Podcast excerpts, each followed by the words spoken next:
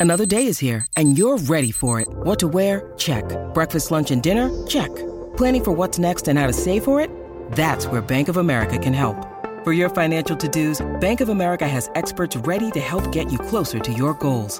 Get started at one of our local financial centers or 24-7 in our mobile banking app.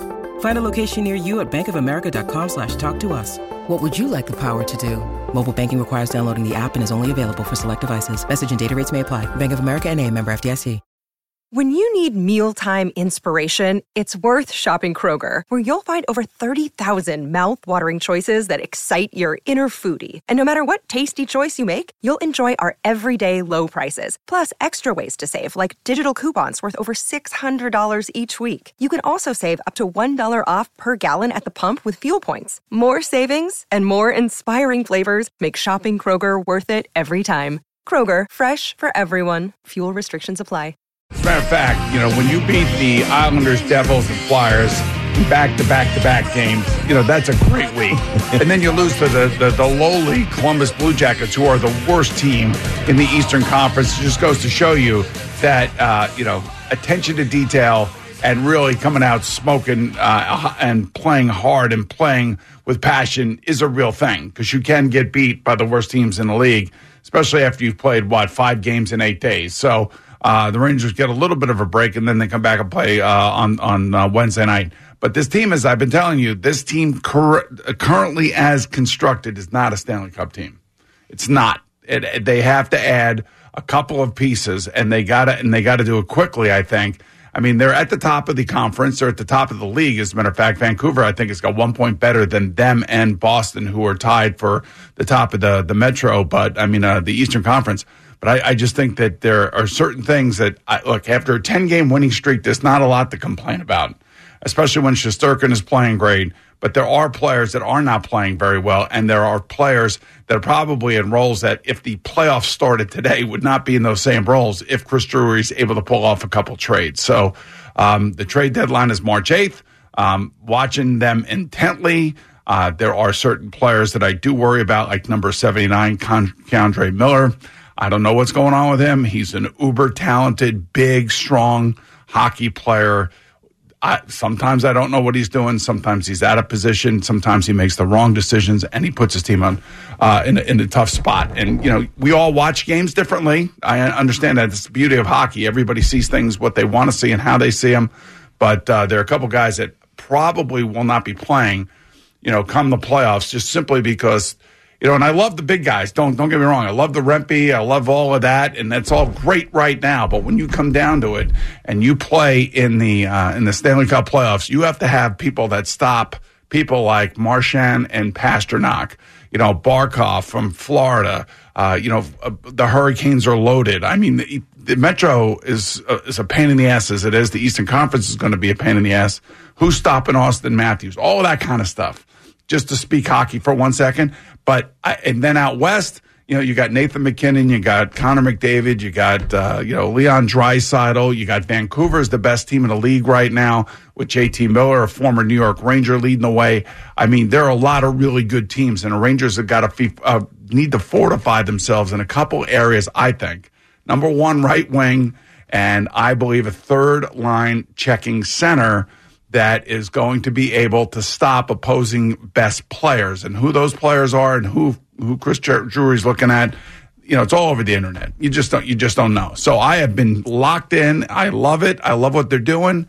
And uh, I expect them to come back Wednesday night and hammer the Columbus Blue Jackets. I think we should talk more hockey. Yeah, I think we will, especially when the team is winning, especially when it's hey, coming off of its ten-game winning right. streak. I come across this article about Julius Randle and the Knicks. Yeah, about how he mentions potential surgery. That's right. He now, did. is it potential surgery, postseason surgery, and try to come back and play and then have surgery? or is it in season surgery? No, he said that it's over with. No, he in that press conference. It was clear last week that he said that there is still a chance for season-ending surgery. Okay, so but he's he's trying everything not to do that, and that would be worst case scenario. Obviously, he's, he's trying to rehab it, and they got to take it slow. And that would bring me to my next point. Even if he does come back you know, he's been known as a physical basketball player. Sure. So he's a guy that likes to get in the paint. He's a guy that likes to go in there, get the, the rebounds, likes to push guys around, likes to lower his shoulder, that kind of thing.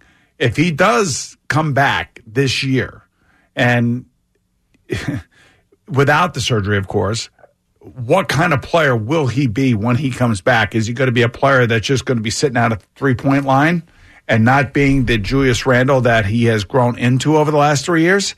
Um, and obviously, as you saw against the the uh, the, the, Celtics uh, the other night, I mean, when the Celtics are on, the Knicks without Julius Randle cannot play against them. That, that is very true. And of course, we know that OG Anunoby is still out and that was just an undermanned effort, and you kind of felt like that was going to happen, and it did.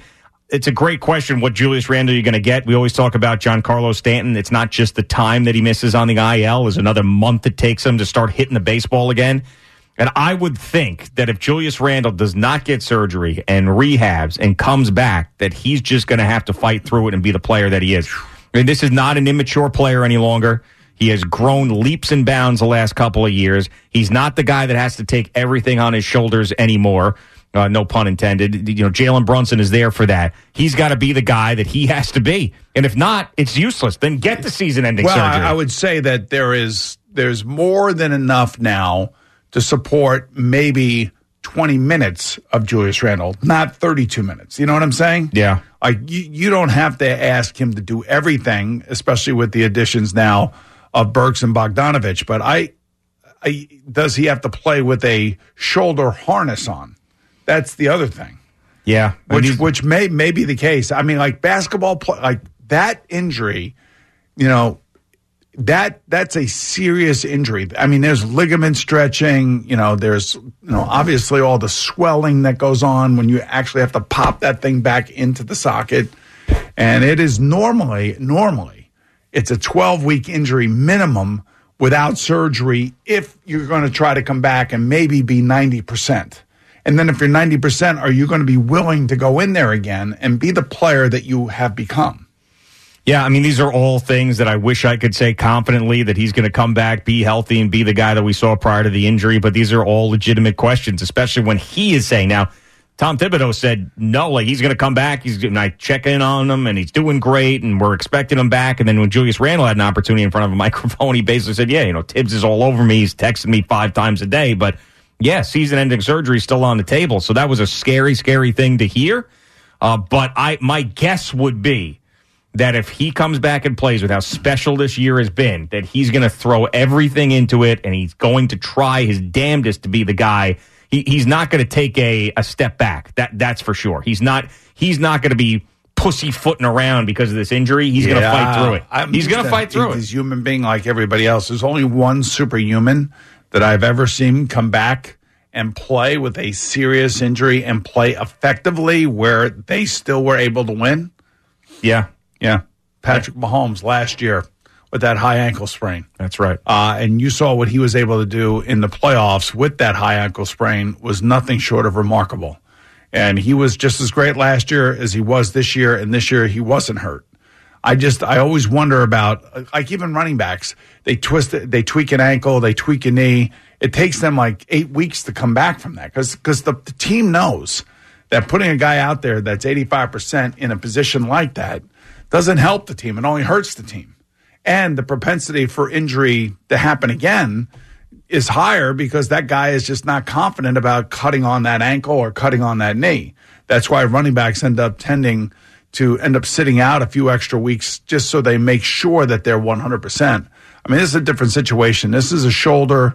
This is obviously it's not a shooting shoulder, but still, I, I just don't know how he's going to be effective the way that he was prior to the injury if he does come back this year. And, you know, listen, playoffs is what? It's physical in the NBA. Uh, yeah, and that's the type of game that the Knicks play.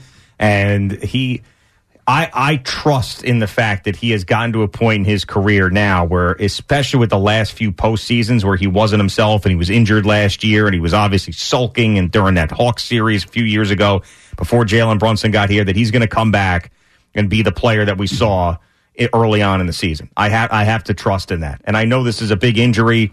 I think he's going to do his damnedest. I don't think he's going to be sulking. I don't think he's going to be taking it easy. I think he's going to say, "Hell, I mean this this is what this is about." For God's sakes, we have an opportunity here to get to an NBA Finals. If you told me that Anunoby, who's coming back from sh- uh, elbow surgery, um, Julius Randle, and possibly Mitchell Robinson are all back for the playoffs, Yeah. I, now you have two waves of guys that you can send in there.